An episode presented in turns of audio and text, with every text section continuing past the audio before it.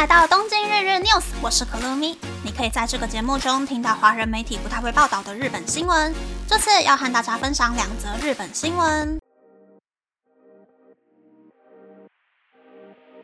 第一则新闻是，IKEA 被爆出从2006年在日本开业以来，没有付员工完整的薪水。曾经在 IKEA 上班的员工接受媒体采访时表示，上班前要换上公司的衬衫、裤子和鞋子之后打卡，下班时换好衣服后再打卡离开。但他以前在家庭餐厅工作的时候，每次上班都能领到六分钟的换装薪资，换算下来每个月大约可以领日币两千元，一年下来就能领到日币两万四千元的换装薪资。这对打工族来说是一笔很大的金额。不过，IKEA 内部的劳动时间管理文件中写道，要穿上制服出勤，从开始上班的九分钟前可以打卡，这代表打卡是在换装后执行的。虽然日本的劳基法没有明确规定换装时间是否等同于工作时间，但日本最高法院曾在判决中表示，换装时间也是工作时间，因为换装是劳动者基于雇主的指挥命令下所产生的时间。但是在判决后，还是有很多便利商店跟餐厅没有支付换装时间的薪资。埼玉县一位协助学生和雇主进行薪资谈判的高中老师就表示，学生被告知准备工作应该要在工作之前完成，所以不需要支付薪资。老师认为，雇主就是利用了这种想法，所以故意不发薪资。好消息是，IKEA 从九月一日开始，将每次出勤的换装时间统一为十分钟计算，并发放薪资。IKEA 的公关表示，公司意识到社会对于换装时间的关注，和劳动基准监督署协商后导入了这个规则。但是，劳动基准监督署并没有表示以前的处理方式违法，因此 IKEA 不会支付过往的换装时间薪资。第二则新闻是，新干线的传说级随车服务员曾经在一天内卖出日币五十万元的点心和饮料。JR 东海道将于十月底停止东海道新干线 Nozomi 和 Higari 列车内进行的推车贩售，理由是车内购物需求减少，以及旅客希望能够安静的坐车。许多人对这个消息感到遗憾。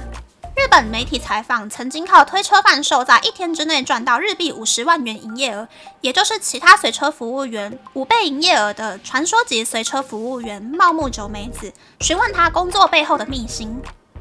茂木久美子以前上网当空姐，但因为不会说英文，就放弃了这个目标。不过，她偶然看到山形新干线随车服务员的招聘广告，想着自己也能在陆地上飞翔，就开始了这份工作。随车服务员会在新干线发车前一个小时，也就是大约早上五点半左右开始出勤，搭乘三个小时的新干线到达东京之后，会在东京的车站补充货物，然后再搭乘新干线返回山形。有时候会在晚上十二点回到山形，有的时候也会直接睡在东京。当年的薪资是按照营业额抽成的，大家都非常拼命贩售，有些随车服务员甚至会在发车前就开始贩售。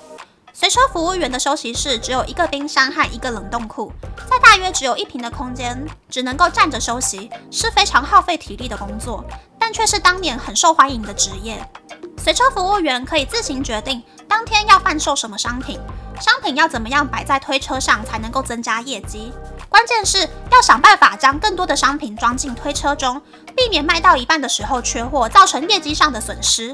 也要观察乘客的状态，例如有很多家庭会在周末出游，这个时候就会故意把纪念品放在小孩子视线范围内。如果月台内准备上车的上班族很多的话，就会补充冰凉的啤酒和牛舌，让上班族可以在车上稍微放松。茂木久美子在二零一二年结束了持续十五年的随车服务员工作，转而成为专门做演讲和培训的讲师。他决定转换跑道的原因是三一一大地震。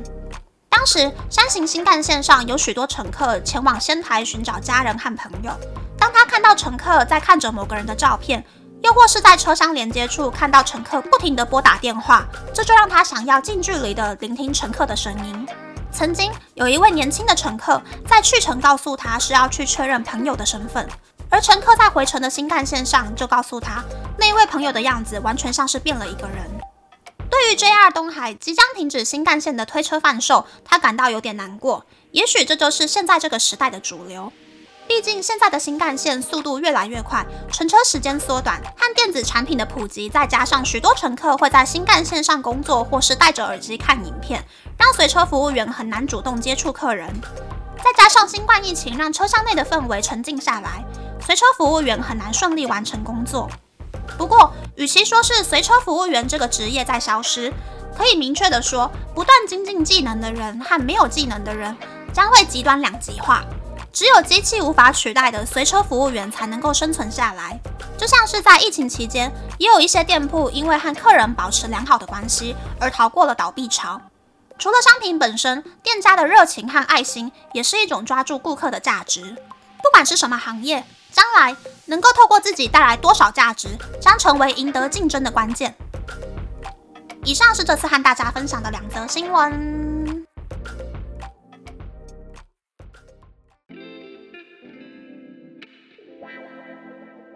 新闻是 IKEA 从头算薪水的新闻。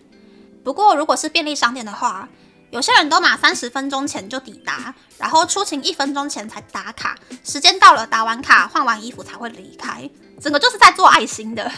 然后店里面如果搞活动的话，还会把薪水花在预约商品上面，帮店铺冲业绩。应该日本跟台湾的便利商店都是这个样子吧？一百零二集有介绍过日本劳基法是怎么计算上班时间还有休息时间。希望全世界各个公司行号至少遵守劳基法，好吗？连法律都不能够遵守的老板是不能够赢得员工还有客户信任的。第二则新闻是随车服务员一天赚五十万元的新闻。没想到随车服务员是靠抽成的，难怪明明对号车厢里面只有我一个人，但是那个随车服务员他可以在一个半小时之内进来七八次，诶，不过我什么都没有买就是了。但是他最后说的电子产品还有疫情啊，真的是拉大了人与人之间的距离，也改变了工作还有直癌的观念。大家有看志奇七七跟大人学的影片吗？其实我还蛮认同里面关于 AI 还有工作的观点。紧张其实是没有什么用的啦，但是也不能够像日本的公司一样，因为保守就摒弃了 AI。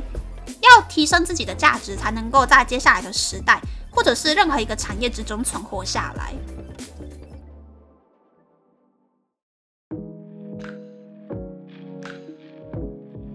接下来想和大家分享，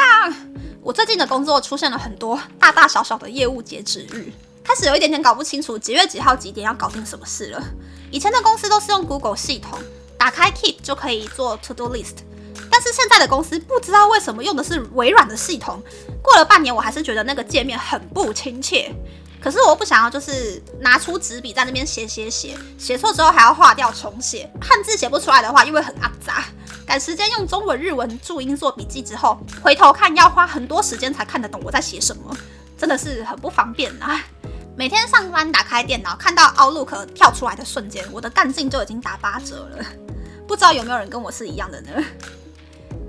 那么，那么这次的分享就到这边，不知道大家喜不喜欢这样的节目呢？欢迎大家留言和我分享你的想法。喜欢这个节目的朋友，我可以在 Apple、Spotify、Google、s o n KKBox、My Music、First Story、Mixer Box 等 Podcast 平台和 YouTube 订阅《东京日日 News》，多多按赞、评分或是填写资讯栏的节目优化问卷，帮助这个节目变得更好。还可以上 Instagram 或 Search 追踪《东京日日 News》Day Day Talk 的账号哦。拜拜。